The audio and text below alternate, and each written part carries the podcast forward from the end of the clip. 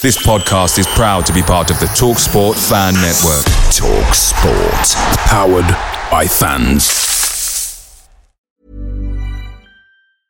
A lot can happen in the next three years. Like a chatbot may be your new best friend. But what won't change? Needing health insurance. United Healthcare Tri Term Medical Plans are available for these changing times. Underwritten by Golden Rule Insurance Company, they offer budget friendly, flexible coverage for people who are in between jobs or missed open enrollment. The plans last nearly three years in some states, with access to a nationwide network of doctors and hospitals. So, for whatever tomorrow brings, United Healthcare Tri Term Medical Plans may be for you. Learn more at uh1.com.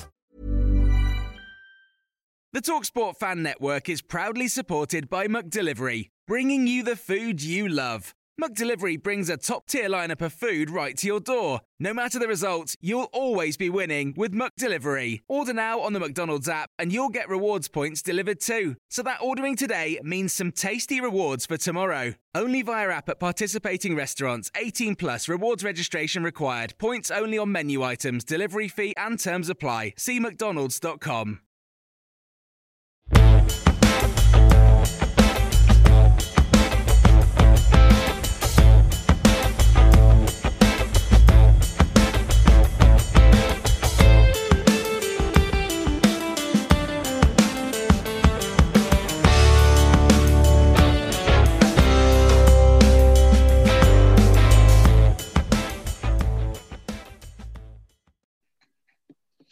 Hello and welcome to the MK1 podcast, a podcast of myself, Ross, and Joe took everything Milton Keynes dons. Uh, Ross, um, obviously we've had some pretty interesting news regarding uh, your FPL team, but we'll talk about that another day. Um, but how are you apart from that? Yeah, I'm doing great, thanks. Uh, what about yourself? Uh, yeah, yeah, not too bad, thank you. Yeah, um, it's been it's been busy as usual. Had a decent week of uni, so cracking on with an exam coming up soon. So yeah, fairly busy. Um, Joe, how about yourself, mate? How are you doing? Yeah, all good, all good. I think it's yeah, just a, another week where a lot has happened and a lot has changed. So plenty to talk about. Yes, it wouldn't be a week in Milton Keynes without a lot of stuff happening, would it? And uh, that's just plenty of stuff to talk about, so it's not exactly a bad thing at all. Um, but we'll we'll go in chronological order, and we'll start with the football game that we played there Tuesday night. Um, three one win over Fleetwood at home at Stadium MK under the lights. Um, on the whole, really pleased. Um, second half, you know, I said to you boys in the group chat how initially I wasn't too pleased second half performance, and Rush kind of echoed that. But to be honest, once you're three 0 up, it's I think any team would struggle to have that intensity um, for the full 90 minutes. And I know Russ wants that from his team, um, and of course he's going to drill that into him, and the players seem to take that message on board. Um, and you know, it cost him the clean sheet, but on the whole, really happy with the performance. Um, Joe, I know I'll kick off with you. Um, obviously, you've been waxing lyrical on Joe Mason for quite a long time, and uh, of course, after a pretty vocal appearance himself on uh, the previous episode, he's gone and scored a hat trick for you. So I'll let you kick off. Oh well, yeah, the, the, the striker whisperer. Um, I think um, one thing I want to just mention with with Gladwin and Mason, and I, I did tweet out about some people may have seen it, but I think one thing just to remember is Gladwin and Mason, they're playing really well at the moment. But the both the one thing that both of them have had in common is a run of games, and they're both players that have been, you know, probably littered with injuries, uh, troubles over their time in uh, at, at Milton Keynes Dons, and you know they're actually getting a, a sort of consistent run in the team now, building up that match fitness and match sharpness, which is so different to you know, as I think um, as we were coming back from COVID, Russ was saying, you know, you could it's so different from going for a run. When you're actually on a pitch, you're making these movements. You need to almost learn your teammates what they want to do. And I think you know Gladwin and Mason, it kind of just proved that players need time and patience, and they they need to be given a chance before you know even even though they are both you know in their late twenties, it's it, they just they just need that consistency and to be able to show what they can actually do. And I thought Mason took all of his goals absolutely fantastically. There's a bit of everything in there. And one thing I do want to say is on, on the commentary, it was mentioned about um, how Fleetwood kept making mistakes. Um, I don't necessarily, in my view, we forced those mistakes. I think it all started from Mason and Jerome. I thought the pressing was absolutely it was it was relentless in the first half. They couldn't they didn't have a minute on the you know they didn't have ten seconds on the ball, and there was already MK Dons players uh, block running in, uh, blocking them, blocking the, their passes, and you know forcing them to go long. And then in the end, we'd win the ball back fairly quickly. I think as well, straight off, straight from the off, I was really happy to see uh, Dan Harvey uh, starting. Um, again, I just think it makes such difference having that real width out, outside, um, out, out, outside on the wings. And I think you know we saw from Ethan Laird, it was it would be so easy just to kind of lump that ball into the middle where there's a few white white shirts. But he, he, he kind of took his time, just stopped, looked up, picked out the man perfectly, and it's just having that bit of composure in the final third. And um, you know, I, have mentioned I absolutely love Matty going, uh, you know, defensively, but going going forward, I, I I think if you actually look at the Peterborough game, we probably got into better positions, but created hardly anything. And um, in games Dan Harvey started, he start he's uh, featured in sixty uh, in, in games that he started. We've uh, we've scored sixteen goals and only conceded eleven. Um, with Sorinola, in games that uh, he he's featured in, we've only actually um, we've only actually um, scored um, twelve goals and actually conceded twenty. And so I think with that as well, you can just see the impact going forward that Dan Harvey has. And you know, you could say, you know, with Dan Harvey, oh well, you know, of course he played part a part in that Swindon win, the big win. Um, but but I think he, he was an integral part in that. I think he got an assist and a goal. And so I just think again that just having the width and the quality to be able to convert possession into real chances is really good. And um, you know, second half you mentioned about it was just taking our foot off the gas a little bit, but like you say, it's probably natural for that to happen and in the back of your head a bit of complacency to come into play. But we actually missed a couple of chances in that second half. So we, we did still make a couple of chances on the break which was a real shame. And um, i think fish showed why he is the number one. Um, and i don't think he, and you know russ said he shouldn't have had to show him that um, because you know we shouldn't be conceding so many chances. But i think he he um, he really did um, really did well and commanded his area. And um, just to shout out as well for Warren O'Hora, first game back for a while, and I think he was he, he, he was a slow start, but by the end of the game, you could see his confidence and um, yeah, much much needed boost after a few rocky days.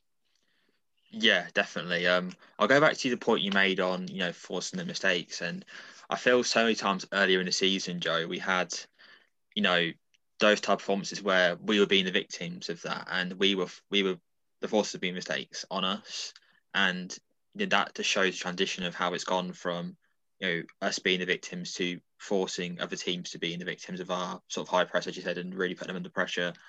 And that just, if anything, that highlights what, what all the work that's been going in the past few months, and the team really believing in what's happening, and yeah, we're getting the results for it. Um, you also mentioned about Ethan Laird. It's funny with Ethan Laird because his assist for that for Joe Mason's first goal, I believe. Apart from that, he didn't do a great amount in the game. Of course, he went off injured um, 57 minutes due to a dead leg, which he should recover from uh, for the game against Charlton, which we'll preview later on the episode.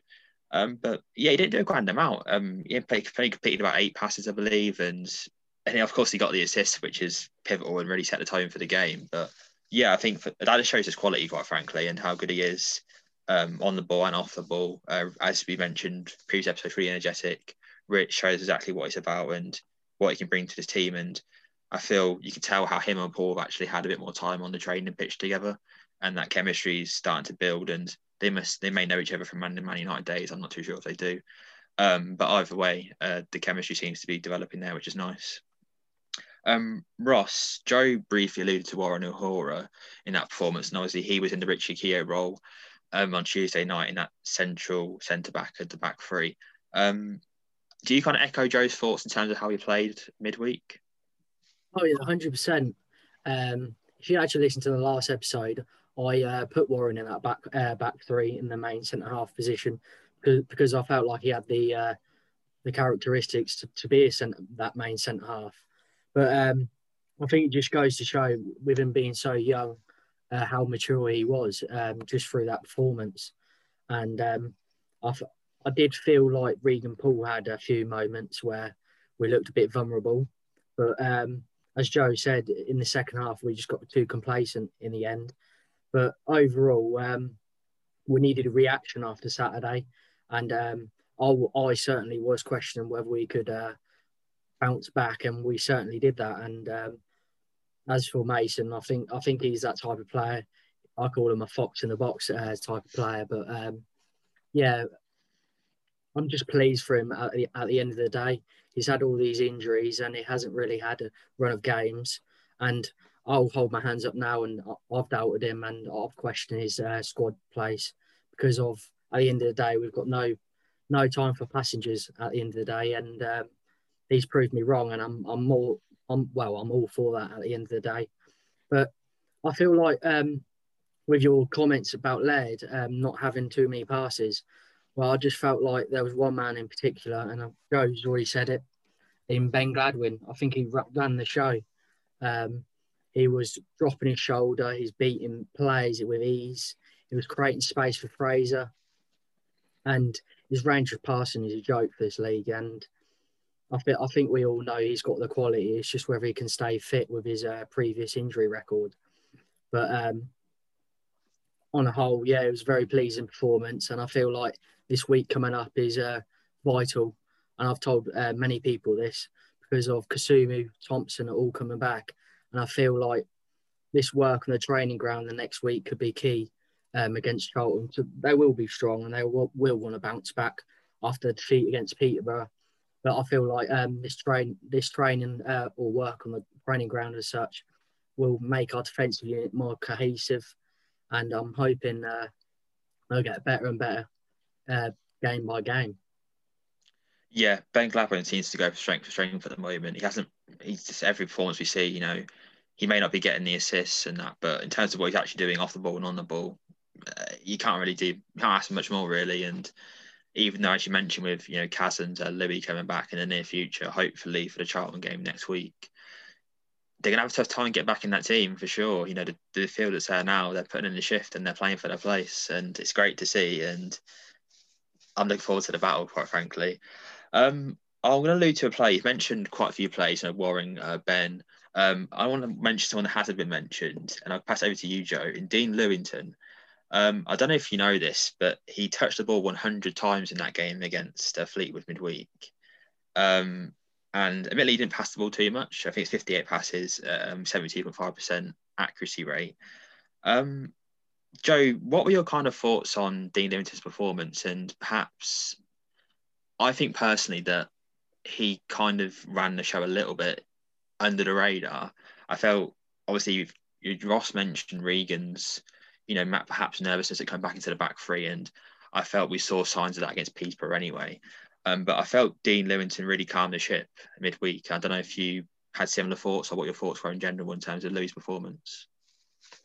Yeah, I mean, I I mentioned after the Peterborough game that I think that even though Dean Lewington was on the pitch at Peterborough, because he was not in his that sort of left half space pocket in, in area, whatever you want to call it, he, he, he wasn't able to influence as, as he normally would. And we know you, you, mentioned about Laird being quiet, but I think everyone knows that that little triangle of Lewington, Dan Harvey, and Scott Fraser that is, you know, it's a lethal triangle. And so many times one of them will play it to the other. The both of them make split in run, you know, and it's so fluid that that little trio.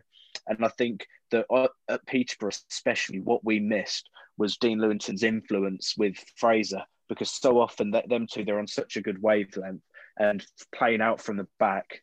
Um, I think with Lewington, there's no question that his first thought is always to go forwards and that's such a rarity for you know a lot of a lot of def, uh, defenders might struggle with that uh, play. You know, just thinking you, you know it's not so much risky balls, but actually just seeing passes that maybe other players wouldn't. He's not afraid to go long as well, which um, I, I think is a good thing because you know he knows that if someone's going to come press him, you know he's not exactly going to beat him for pace. He gets rid of it safety first, and but but when he needs to, he can slow the game down. We all know about him winning fouls. He's probably the best in the league at that. And um, yeah, there's just so many assets, uh, like like facets to his game that that do go under the radar. I think you know if he's 50-50 with a man and he goes in for a challenge, you know, nine times out of 10, Lewington's going to win that and come out with the ball. And uh, it's, it's such a, he's, he's such a valuable player and he adds so much. And we mentioned about how he's not necessarily the most vocal.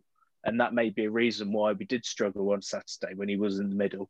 But I think that with with with his you know leading by example, he's such a calming presence, and I think it, it, it was great to see him back in that that sort of left centre back position, which he's really uh, uh, excelled in. I feel this season, and I do actually think last season he was one of our. I personally would say he was probably my player of the season for last season as well. Yeah, he's definitely one of more underappreciated players, not only League One, but probably the EFL, and maybe that's still he plays because because there could be plays for.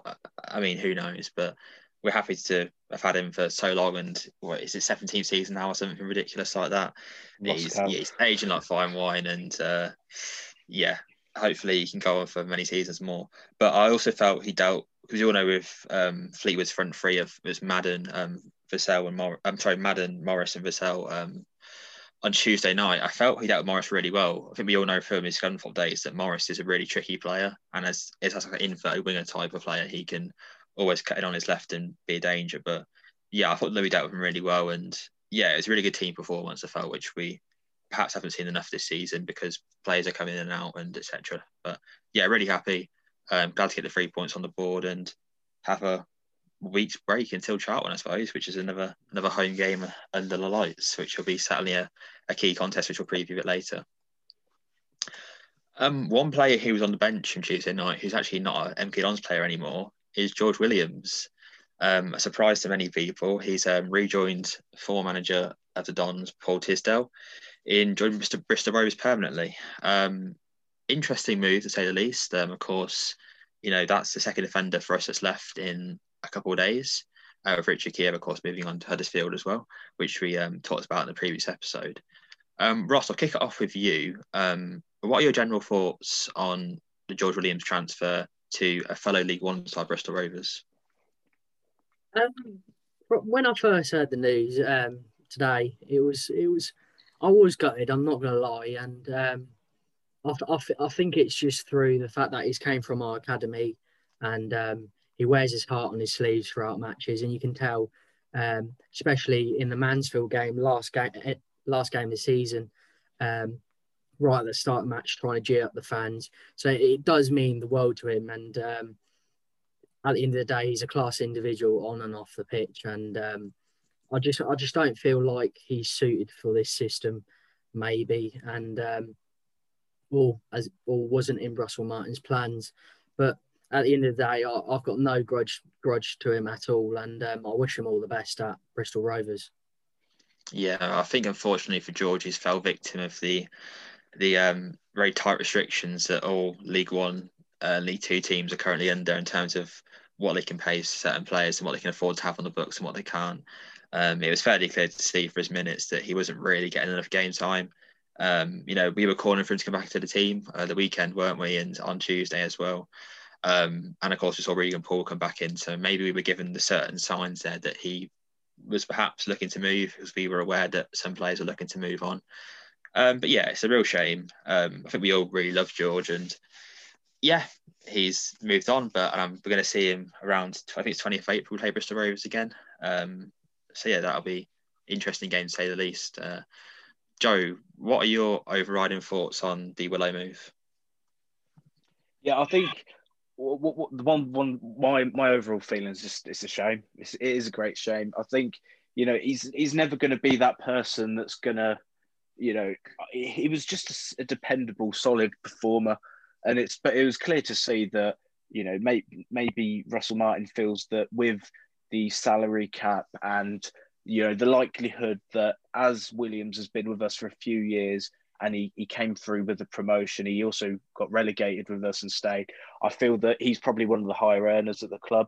And if you look at his minutes compared to other senior players, he's probably in the bottom five for minutes played. I think he only had eight league starts. And we've played, and so that's, uh, I think we've played 23 games. So that's about a third of our games. And so it's just, it's just not, it's just not good business to keep someone like that around for for much longer, it's it's just not good value at all. And I think with, with anything, I think you've just got to kind of zoom out a little bit and just look at the long term. And I think that if this frees up Russell Martin to then buy someone of a not necessarily a higher caliber, but someone that suits the way that we play more, and someone that can be more value for money for us, maybe you know those wages go to two players or, or one and a half players. And, and and and it's all about the bigger picture. And um you know just just touching on the bigger picture i think you know before this fleetwood game we were in such a you know it, it was there was a lot of tune like a lot of talk on social media. There was a lot of not panic but it was a bit oh what's going on but you know if you just zoom out now look at the last six games we've won four of them we've drawn one and we've lost one what the, the one loss is appears to just be the blip in the middle of it and the draw was against a Premier League team in Burnley. And so I think it's just like with anything, it's just important to look at the bigger picture. But yeah, I was still, you know, I was still mightily, uh, uh, mightily uh, upset that he, he, went. But it's it's one of them things that yeah, you just got to look at it with with a bit of perspective. Yeah, we we I think we as a club do get attached to certain players quite a lot. You know, I think with me, yeah, it was Chuks when he left, and it's going to be with Lee Nicholls when he well, probably leaves, unfortunately. Um, yeah, it has happened to certain players, and I think we're all the same. Um, when the topic on this note, do you have a favourite George Williams moment? I'll say mine. Mine was probably the Gillingham away game.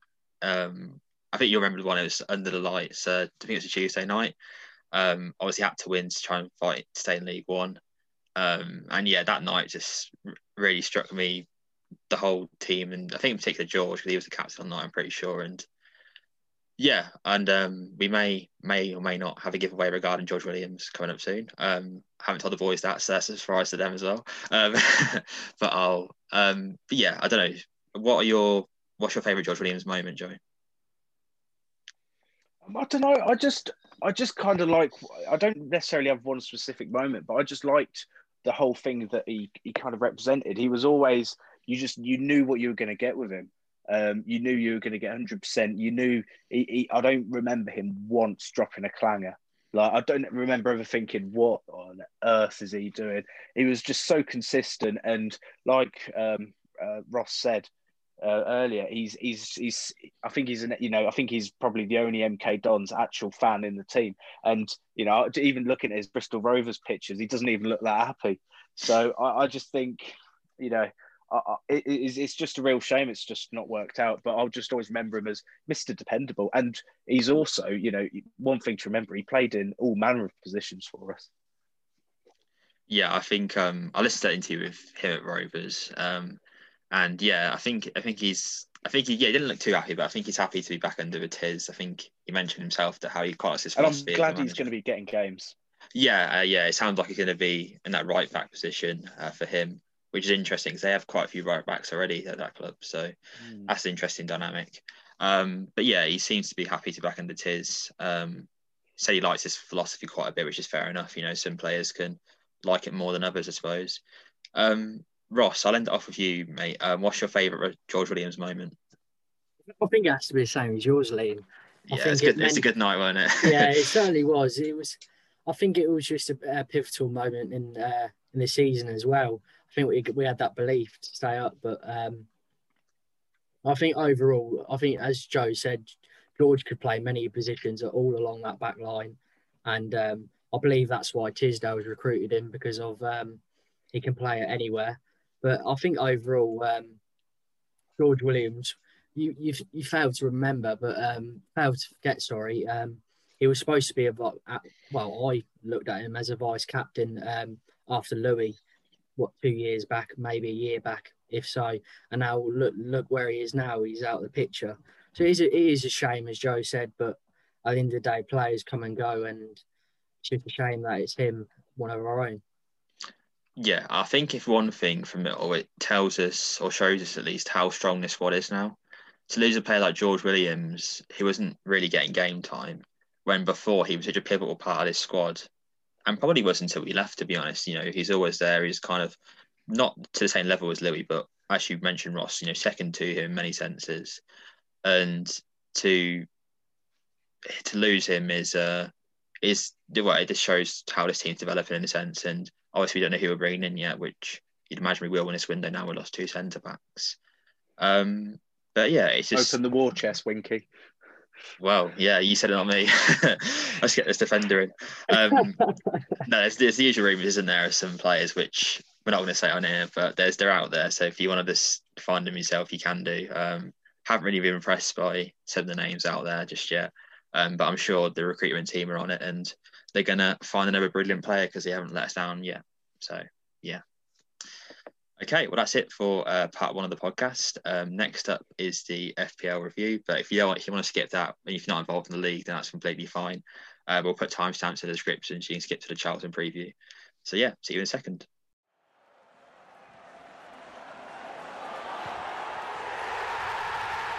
This podcast is a proud member of the Fan Hub 100. Football without fans is nothing, so we've partnered with FanHub to put fans first. Welcome back, and before I do a little interlude, um, before we review some new signings in Charlton and talk about um, FPL uh, or Fantasy Premier League, as you may not know if you don't know it abbreviated. Um, as some of you may know and are part of, um, I myself have run an FPL league of just full of MK Dons fans for years and years, and we thought it'd be a good opportunity to incorporate that into the pod. Uh, this is our first season doing that, um, and there's 94 of you guys in the league, so thank you very much for joining if you did. Um, as we're at the halfway point of the season, you know, double game week 19 has just passed. Uh, we thought we'd do a little quick uh, interlude and talk about our teams and where we are in the league, etc., and how one of the uh, bigger game weeks of the season went. So um, I'll kick off with you, Ross. How did your double game week 19 go, first of all, and where are you in the uh, MK Dons League? Well, obviously, we mentioned it pre in the part one episode in the sense of uh, it was a big moment of me triple captain uh, Mohamed Salah um, and shocky blanks. And it, this happened. It's happened two years in a row now, where um, he got benched in the second in the second game against Burnley. I had the same with Mane last year, um, and then today he scores two against Man United. It's just sod's law at the moment. But um, I got I, I, went past the 100 club and uh, finished on 107 points this week.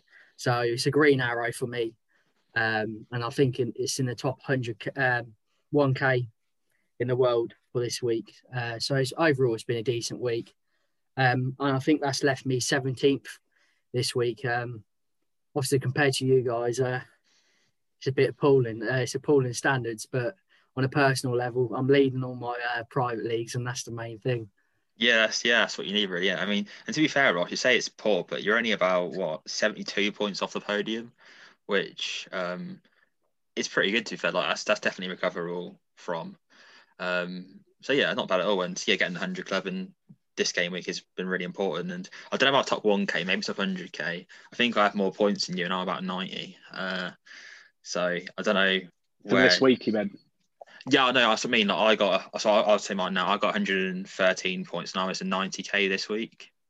Oh, um, it's on um, Football Fix. Um, I got an app, and it, uh, 97 was the top thousand in the world. Oh, I see what you're saying. And I think I think that's the I think that's the average score between the top one k. Yeah. Yeah. So you beat the top one k quite considerably, which is always a good sign. Um, but yeah, I missed a very still a really good week.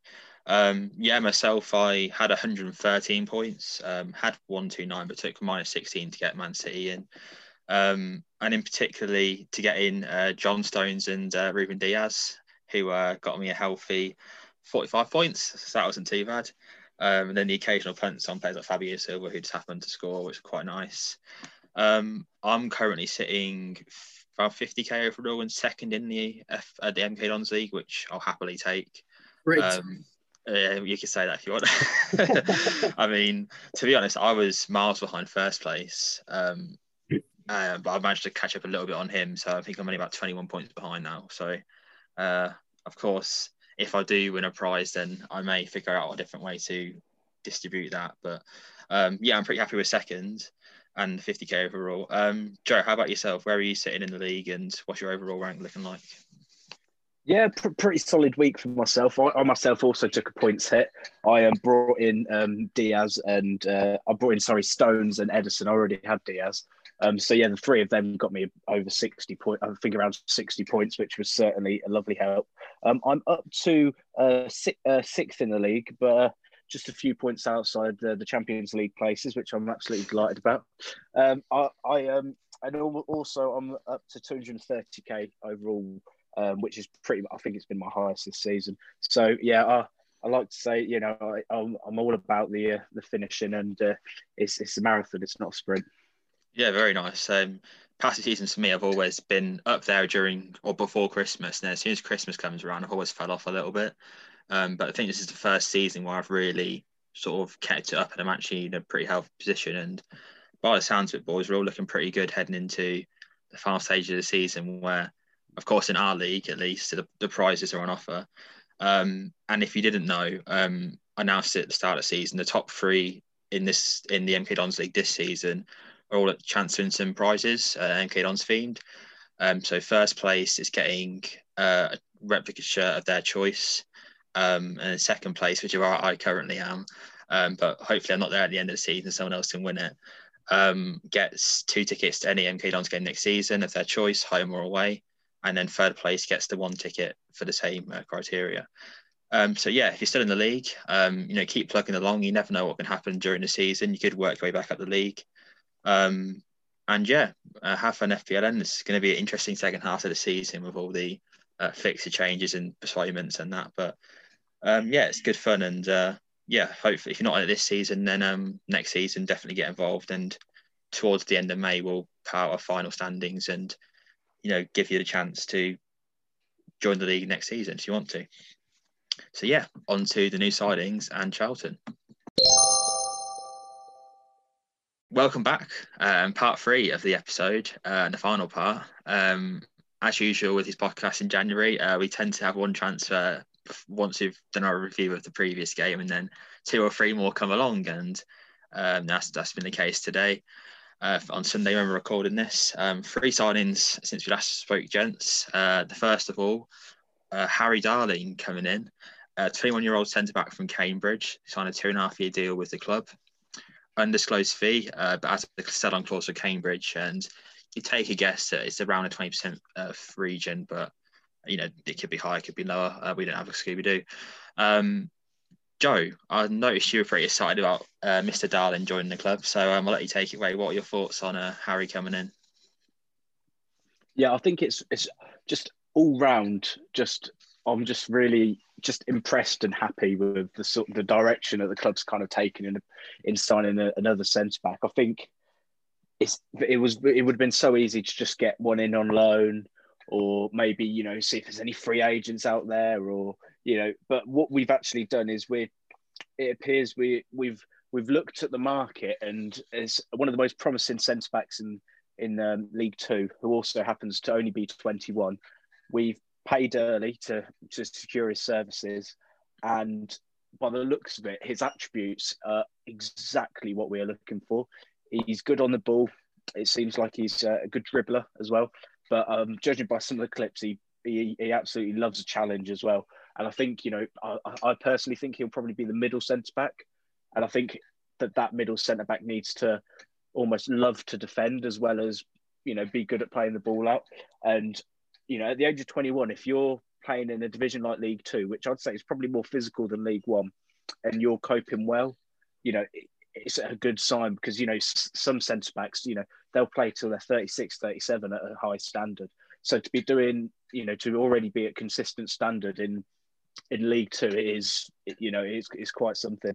And um you, you know it's it's always a good sign when you see other i think the, the the meltdown from the cambridge fans when uh, when it was announced i think that just tells you all you need to know really. And I, I, again at, at, the end of the day, it's just so positive, and you know we'll get onto this, I'm sure, at, at, the end a little bit later on. But the amount of 21, 22 year olds we've got and below, it's just, you know, if if if a few of them cost 100k or, or so, you know, so what? If we have a couple of them that really perform, and you know, we could be, you know, making a few million out of the, these players. You only need one or two to sell to actually, you know, to, to pay back the fees that we've spent. And you know, I, I know I know people probably won't want to hear that, but we are going to be selling players in in the probably you know in the next 18 months some of these players will be gone because teams will come in with big money and at the end of the day every single team in this country is a selling club apart from probably Liverpool, Manchester United, Chelsea, and and Man City. You know, it's just the it's just the reality. But it's all about just moving swiftly to get that next one in, and that's what looks like what we've done with Keogh leaving. We've moved swiftly to get someone in with a lot of promise, and we've you know we've not been afraid to put our money where our mouth is. Yeah, he seems to have all the tools to be a superb signing, really. And um, he probably has to, have to adapt a little bit quickly than maybe expected. Um, of course, with as you mentioned, Ross Keogh moving on, you know, he's to probably have to come into that defence straight away. And that, that might, might not be a bad thing. Um, Ross, I, I like, I know noticed a few people likened our approach to Peterborough in the sense of you know buying these players uh, younger and developing them and selling them on. I'm not sure it's strictly as like Peterborough um, in the way that they deal with some of their transfer dealings, but I'm sure you echo the thoughts of uh, me and Joe in terms of how Darling looks to be a superb sign and should be really good in our defence. Oh, yeah, definitely. I, I, feel, I feel like I wouldn't look at as towards um, Peterborough as such. Yeah. I think it's more Brentford and um, likes of uh, that sort of club in, in the sense of we've let a massive uh, player go for a fee and we've um, used a bit of our money to recruit into a uh, a potential as such, uh, potential class centre half. And I think um, Harry Darling's that. I feel like he's obviously a replacement for Keogh. Um, Keogh was 34 and Harry Darling's 21, and it just brings the um, age right down in the squad. And um, I think what was so refreshing to see was that we offered him a two uh, two and a half year d- deal. I think it just shows the trust and faith that um, the board have got in Ross Martin and Luke Williams um, for these sort of players to excel in the system. And um, I'm, yeah, I'm just excited to see um, how he copes in League One because of, as Joe said earlier, League Two is completely different to League One in the sense of more teams try and play football in League One, in my eyes. Um, but overall, I feel like um, him and O'Hora are in exactly the same mould, and I'm hoping they can bounce off each other. Yeah, I mean, obviously with Darling, he's got a lot more experience than O'Hora has had um, in terms of, I believe it's 73 uh, professional appearances for, for Cambridge, which is for the age of 21, it's it's crazy really in terms of you know how young he is and how experienced he is. Um, but yeah, I completely agree with you there in terms of you know teams want to play more football in this division, and yeah, I mean all the signs are good for this signing. Um, but I would say I think for me the most important sign of the window so far has actually been a player who's already at the club, who signed an extension in Andrew Fisher. I feel he's so so vital to what this team does, and we saw with even with Lee Nicholls coming into the few games how yeah, he, he saved a load of shots, but in terms of the, the whole ball playing side of things, it's went to pot. Um, and Andrew Fisher does that so well. And he's, you know, he's got the shots off him, but he's as well as um, that. And I feel tying him down to a multi-year deal is such a huge coup for the club, and I feel that could take us leaving bounds for not only uh, this season but seasons to come. Um, Ross, what are your thoughts on you know, Andrew Fisher signing that extension and committing his future to the Dons? Well, yeah, well, as you say, Liam, um, with obviously Lee Nicholls coming into the side, I feel like um, when Fisher came in, I was always questioning it because obviously we didn't see much of him. But as I say, he's patiently waited for his opportunity and um, he's took it with both hands. And I read in the article of um, the extension that he actually took a pay cut. And that's the type of players I want at this club someone who wants to actually be here and not is, isn't here just to be a platform as such. And I think it just shows um, how he wants to progress with the club, and he's not looking ahead.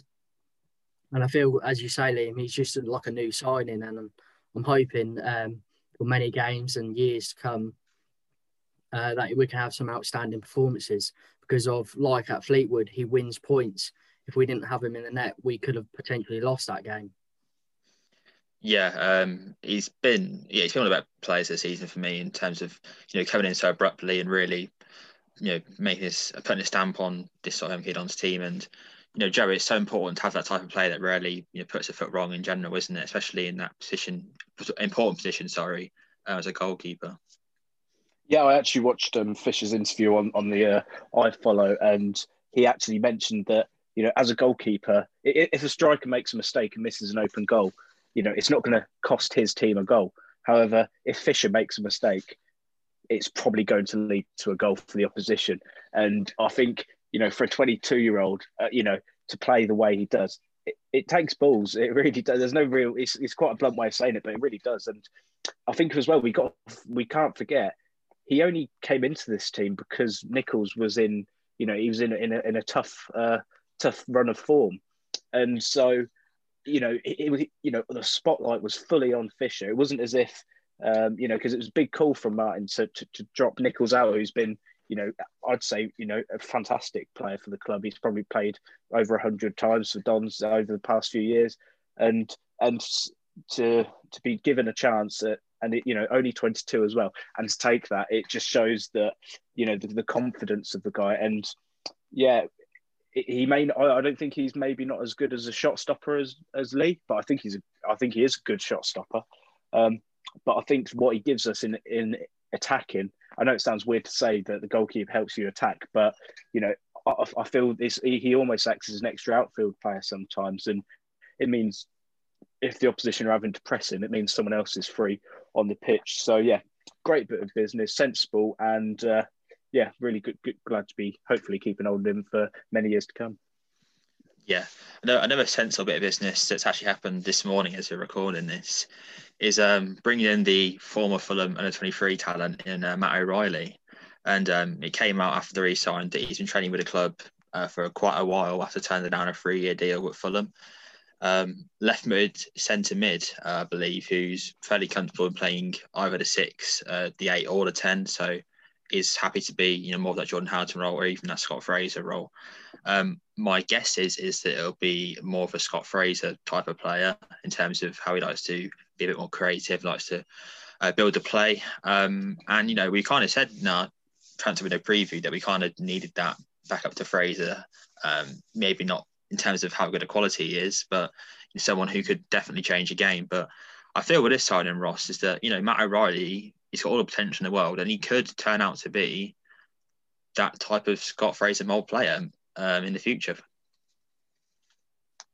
Oh yeah, definitely. I, I just feel obviously looking ahead, and I don't want to dwell on it too much. Um, but we're going to have offers from the championship with Fraser, and it is going to be some serious money, and it's going to be money which we probably won't be able to uh, reject because at this level, it's all about finances.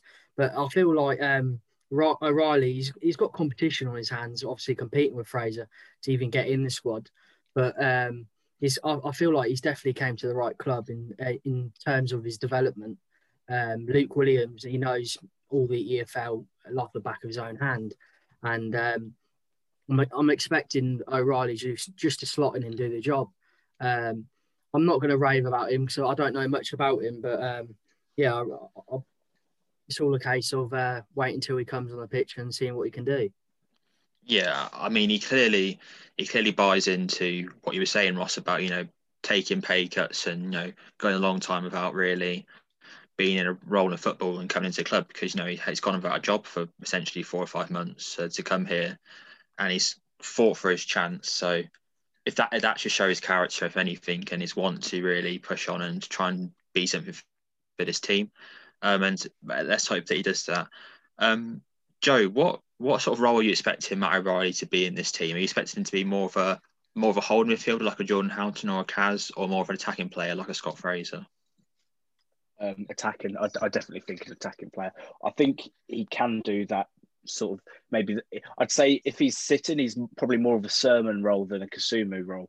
You know, he's probably more of a you know a, keep the tempo up and and rotate the ball rather than uh, lunging into challenges, you know, which I, he probably can do. But one thing, I, you know, and it was a highlights reel that the club posted, but he seems to me like almost similar to Scott Fraser, V2. He's left footed. He's one thing that struck me was he's so agile. Like his movement was so clever, how he receives the ball, and you know his body positioning just take it makes it look so easy. And Whereas what one of the key differences with Fraser and I think O'Riley is that um, O'Riley he looks a bit more of a passer than than maybe a dribbler. Like I'd say Fraser's you know one of you know he's absolutely fantastic at dribbling, um, but I'd say this O'Riley, he, he, his passing range looks an absolute joke to be honest.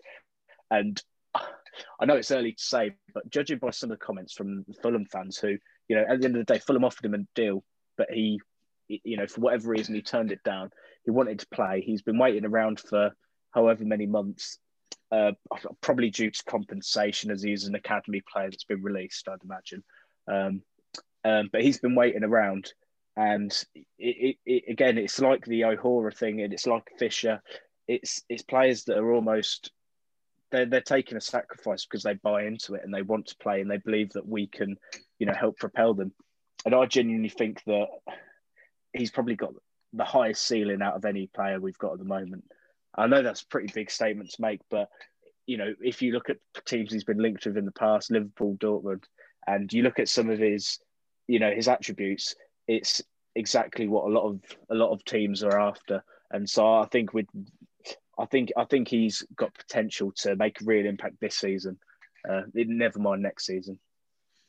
Yeah, it's it comes across as a very low risk, high reward type of situation that the club are willing to take, not a gamble on, but willing to experiment with it and see what happens. And uh, yeah, I'm looking forward to seeing how he comes along in this team, especially because he's left-footed midfielder, and I'm always a big fan of left-footed players, just to be a bit different.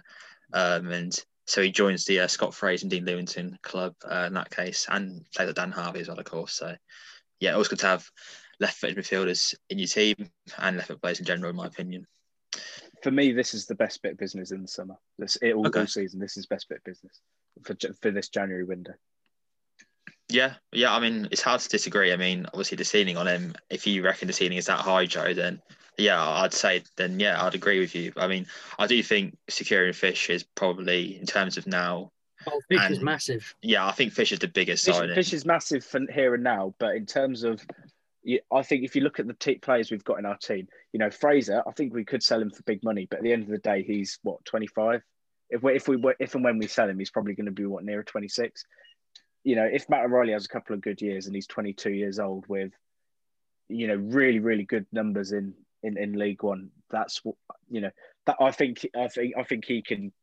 Out yeah, I, that's what that's my reasoning. Yeah, I mean, I tell you what, he's coming into midfield that's going to have bodies back, isn't it? It's going to have you know Kaz back soon, Louis Thompson back soon, Jordan Houghton back soon. Like we're to have we're to have a, we're to go from having really limited numbers in the field to having an abundance of them. So it's going to be interesting to see, you know, where O'Riley fits in and how many minutes he's going to get. And I think he's going to really have to take what he's going to take his chances well. Otherwise, he could uh, fall down the pecking order fairly quickly. Um, but that's no, that's no nothing against him. You know, it's just it's just a good midfield, and uh, it's going to be interesting to say the least. Okay, so after a pretty positive week, you know, obviously beat Fleetwood, got some new players in. Uh, fortunately, let Willow go, um, but you know we've touched head on that already. Um, move on to Charlton, and uh, of course we played them already this season at the Valley. Uh, took a pretty comfortable away victory back to Stadium MK, and now we invite Charlton back to our home uh, in the hopes of taking another three points off them and doing a double. Uh, so Joe, why don't you give us a sort of reintroduction into Charlton in case people have forgot about all about them? Yeah, so uh, we um, we played Charlton a few uh, a few weeks. Uh, like I said, uh, I think it was the second or third of November, and um, at that time they were you know they were really quite up there in the standings, and they've had a really weird run since then, and they're currently still sixth, um, which kind of shows how good their start actually was because in current form uh, since the um, since the second of November, they're actually um, 14th in, in, the table in terms of um, in terms of uh, points, and we're we're actually ahead of them on tenth. Um, in that time, in fifteen games, um, they've actually conceded twenty seven goals, um, and and, they've they've only won four out of those fifteen games. And the, the thing is, though, they've they've actually scored the mo- um, the the most in that period in the league. So since second November, they've scored the most, but only four teams have actually conceded more than them and they've conceded two or more goals in, I believe, eight out of the 15 games they've played since facing us. Now, I believe I believe some of that's down due to injury. Um, it looks like uh, Lee Bowyer, the manager, he's been changing the formation around a bit, and it's just such it's, it's such a kind of bizarre run of form because it's it's a team that can clearly clearly score goals, and I'll get onto a couple of the the, the key threats. Um, but but at the back, it, it, just seems to have been anything but consistent. Uh, in their last game, they've um, they were they were played um, a back four with um, Maatsen, who I believe is on loan, and then um, Oshilaja, who I believe he's ex AFC Wimbledon. Uh, Yeah, uh, Chris. Gunter, yeah, Chris, the experienced Chris Gunter. Um, but then they've got, I think you know Jason Pearce. He's he's featured at the back as well. Uh, but they've also had Darren Pratley at the back. Um, so it just seems like he's not maybe not necessarily got a settled formation or you know a, a, a back line. And we saw sort of at that Pe- at the Peterborough game, just take a couple of players out of that a settled back line, change it around a little bit, and it can cause all sorts of uh, all sorts of chaos. And you know, at the end of the day, some of these names I mentioned, they're not bad players, but I think some players they just need a bit that that consistency. Um, a couple of things to note in terms of new faces, which we could be seeing for um, Charlton. Um, they recently got Jayden Stockley in, um, so you know, big target man, been at the level before. Uh, uh, or yeah, yeah. Oh no, he was in League Two. He was with um, Exeter, and he, he impressed. Got his move to Preston, the Championship. Um, you've also got Ronnie Schwartz. Now he's, I believe, he's Danish, and he's been, you know, fairly good in that, that league. So he comes with a bit of a, you know, a, a reputation for a goal scorer. Um, and uh, who can, can forget uh, good old Chuks Aneke, who's really started to come into the goals.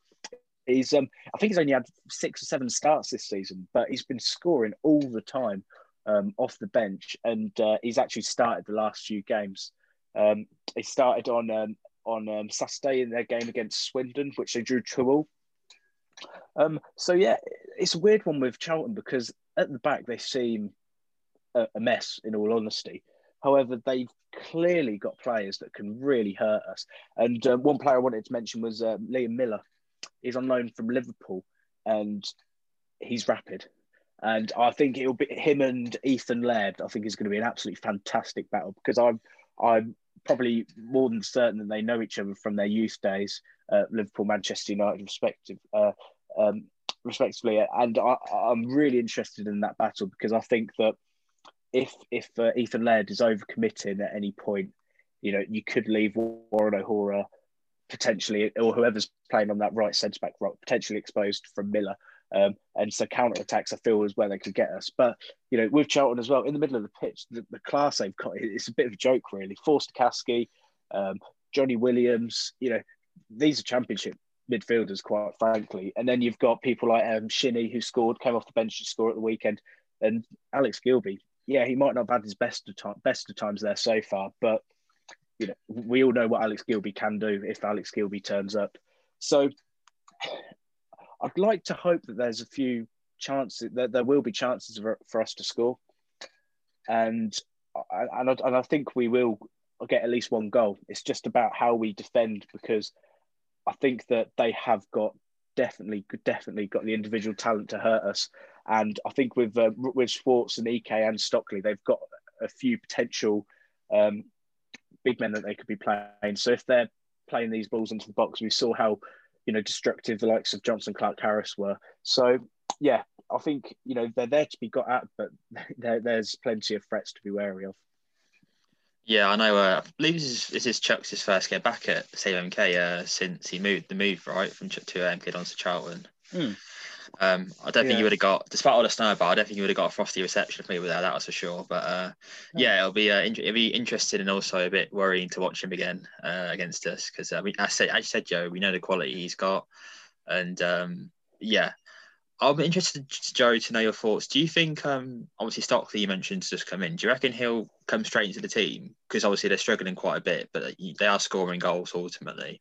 I was wondering, do you reckon, do you reckon he'll come in straight away, or do you reckon someone like Chuks will get the nod up front?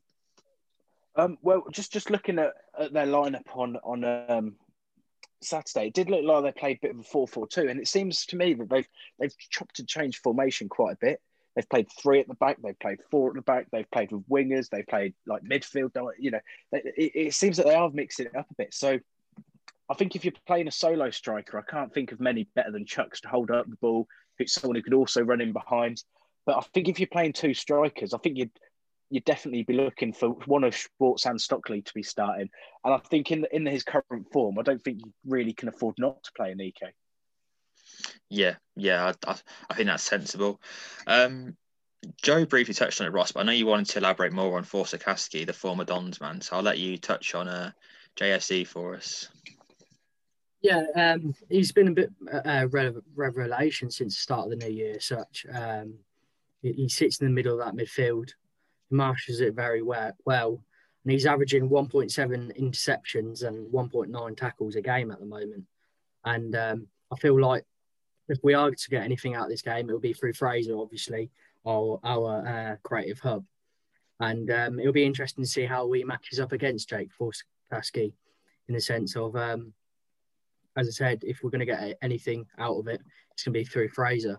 Um, but another player I wanted to just touch on um, briefly was Jayden Stockley. Um, I know Joe mentioned about Chuks Aneke scoring all the goals. Water is wet and all that. But um, yeah, Jayden Stockley, his, his records um, is prolific as such. He scored 35 goals in 53 appearances for Exeter. And for one reason or another, he, um, the opportunity at Preston just didn't work out. And um, I don't feel like you just lose that clinicality in front of goal.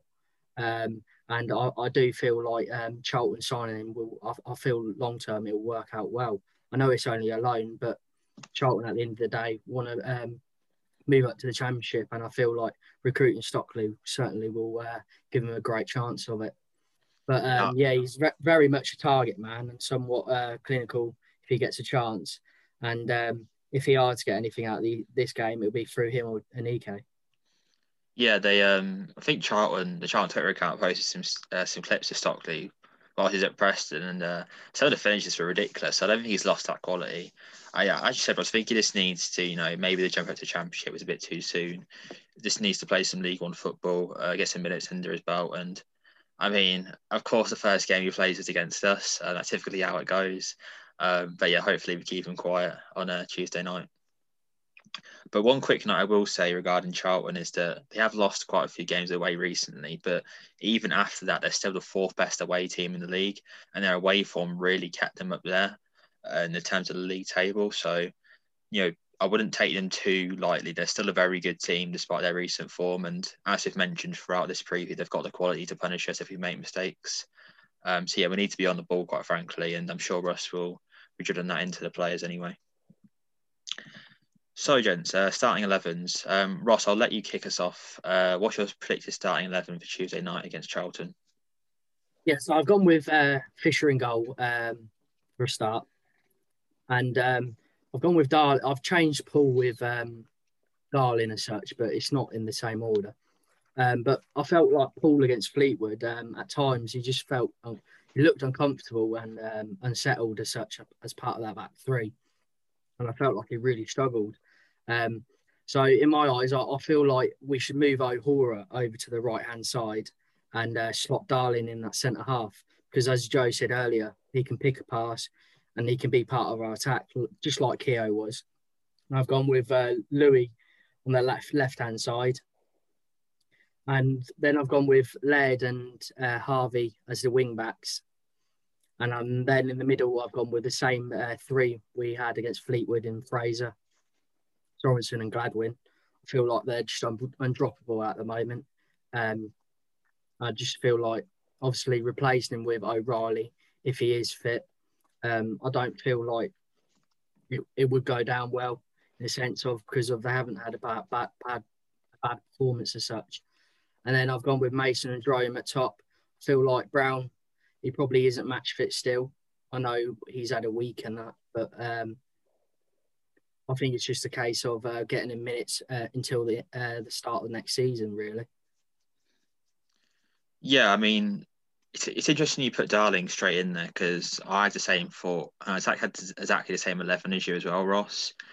Um, I was watching highlights of Darling when he signed, and I noticed a particular stat who was tweeted by um, the five yards guys about a ball progression, ball progression by runs, and they highlighted how Richard Keogh was highest in that category um, with 237 uh, progress by runs. And I, was watching Darling, and he seems to do that exact type of run. um, and of course with long balls as well. So I feel if you could have cloned Richard Keogh into a younger player, I don't think you could have found a better player than Harry Darling, to be honest. And the fact that as well. Oh well, uh, that's your opinion, uh, Joe. Then swings uh, um, but no, I mean the fact that the club have picked him out out of nowhere, well, not out of nowhere, but you know, out of a massive pool of players is quite impressive in my opinion. Um, but yeah, Zach same eleven as you, Ross. Um, I do feel also the bench is probably going to be the strongest we've seen this season. Um, you know, the likes of you know Kaz has been training all week, as has Louis Thompson, and of course we've seen Jordan Houghton just come back as well. Um, so yeah, we're, we're gonna have a strong bench, strong first eleven. Uh, hopefully Mason still got his shooting boots on because that's going to be much needed in this one. And um, yeah, hopefully get a result. And Joe, what's your starting eleven looking like for Tuesday night? Um, I've got down here eleven Joe Masons. Um, okay, well, that will help for you. yeah, um, I've I've gone for pretty much the same. Um, I've gone for yeah, I've gone for Fisher in goal. Um, the same back three of you guys. I think Darling, he, he just comes across to me as a player that's so assured and just so confident. And I think that you know if he's going to be playing that middle centre back role, I think you know he's not going to be, if you want, baby fed into it or whatever. I think he's just going to be thrown straight in. I think, uh, he seems like the sort of guy that would absolutely relish it. Um, I I've gone for Laird and Harvey wing backs. I, I really hope it's Harvey again. You know, I, I like Sorinola, but I just think we have so much more going forward with with um, Harvey. I've gone for Lasser, Gladwin, and Fraser in the midfield. Um, to be honest, I'd, I'd probably have that as our starting midfield, but I'd just change Kasumu for Lass. Um, if you know, once everyone's fit. Um, but and then, like you said with the bench, it's absolutely mental to think where does Thompson fit in this? Where does O'Riley fit in this? where does Surman fit in this? You know, it's an embarrassment of riches. But you know, we, we have seen that that can all change so so quickly. Um, so you know, we, we, you know it's good to have the numbers there. Um, and I've also gone for I've gone for Mason and Jerome. I think um, Jerome, people, uh, I believe the comms were saying um, on on the um, the game against Fleetwood how Jerome has been a bit quiet recently, but I think just because he hasn't scored doesn't mean he's been quiet. I think some of his link up play has been brilliant in recent games, and I think especially against Fleetwood, you know, we mentioned about how that Fleetwood made a couple of mistakes defensively, but I thought Jerome's pressing was absolutely phenomenal. And, you know, to be leading the press at what, 34, 35 years old, and he's the one that's, you know, running, probably covering one of the most yards in the team. I just think it tells you everything you need to know about him. He's so selfless. And when he's get, got, gets, an, gets a chance, you'd back him to put it away. And yeah, Mason, another hat trick would be nice. Yeah, uh, regarding Jerome, I think the same people said the same thing about Morris, and he did, strikers don't need to score to have a good game. Uh, that's that's a complete myth nowadays. Um, and yeah, as you said, like it's yeah for for a guy of his age um, to be doing that and at this level as well is tremendous, really. And you know, it, it was clear the impact it had on Tuesday, and if he's on form again, and like the whole team was, then it's going to happen again, and it will keep continuing uh, the more games that happens. Okay, so let's get to our predictions, boys. Um, I'll kick us off with our predictions. Uh, I've gone for one-one. Um, bit of a cautious one. You know, I've mentioned how Charlton are pretty good away, and I actually feel this to be quite a good point. Um, I do feel with all the talent they got up front, they are going to, uh, well, I think they will score. I think it's easier to say they'll score than they won't. Um, and I think, unfortunately, that man who's going to score is going to be Chuks Aneke. Um, but I do think we'll get something from the game. Uh, so yeah, I got one-one. Uh, Joe, what's your prediction looking like for Tuesday night? Um, I'm, I'm going 2 1. I do think it will be tight, but I think we'll score. And I, I, do think Charlton will score as well. But I think one thing I noticed in the game against Fleetwood, maybe one of the reasons we, we kind of faded second half was, you know, we were bringing on 16 and 17 year olds in the, in the second half. If we can bring on, say, you know, the likes of Thompson, Kasumu, if we can bring on those sorts of players, it really just helps keep the levels high and just maybe can maintain that that high level throughout the game. And we've, you know, we, we have had a, a week's break as well. That's another thing just to remember. Um, so yeah, I'm I'm quite hopeful. Uh, two one. Okay, yeah, I like it. Nice. That is two on dogs. Yeah, well, yeah, I, I don't so anyway. Um, Ross, are you in agreement with Joe in terms of a two one scoreline? Yeah, I've, I've gone the exact same. Um, I feel like we're just going to pick this one. Um, I've looked at Charlton's um, results um, this year, and they've only won once out of six. I feel like um, this is just an opportunity for us to get three points.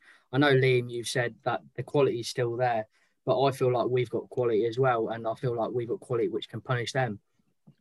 And I've, I feel going forward um, with Jerome and obviously if Mason's on form as well, I feel like it will be hard to keep us out. Yeah, so I've gone with a two-one MK victory. Yeah, yeah. I mean, the one comment I'll leave us all with is uh, form is fickle, but class is permanent. Um, but as you said, we do have we do have our own class, and uh, yeah, hopefully that shows on Tuesday night we get all three points, eh? And do the double over Charlton, which uh, I'm sure their fans will be very pleased with. Um, so yeah, that's kind of it for the episode. Uh, thank you very much for listening once again. Uh, apologies, never longer episode, but uh, unfortunately we can't help it. The club are going to make some really good signings. We have to talk about them. Um, but yeah, we really hope you enjoyed the episode. Um, if you could rate, review, and subscribe, that would be excellent. And um, yeah, come on, you dons.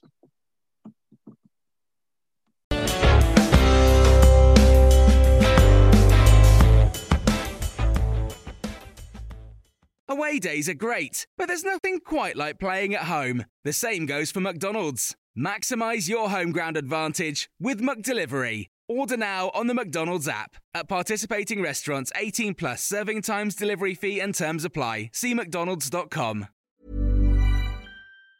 Mom deserves the best, and there's no better place to shop for Mother's Day than Whole Foods Market. They're your destination for unbeatable savings, from premium gifts to show-stopping flowers and irresistible desserts. Start by saving 33% with Prime on all body care and candles. Then get a 15-stem bunch of tulips for just $9.99 each with Prime. Round out Mom's menu with festive rosé, irresistible berry chantilly cake, and more special treats. Come celebrate Mother's Day at Whole Foods Market.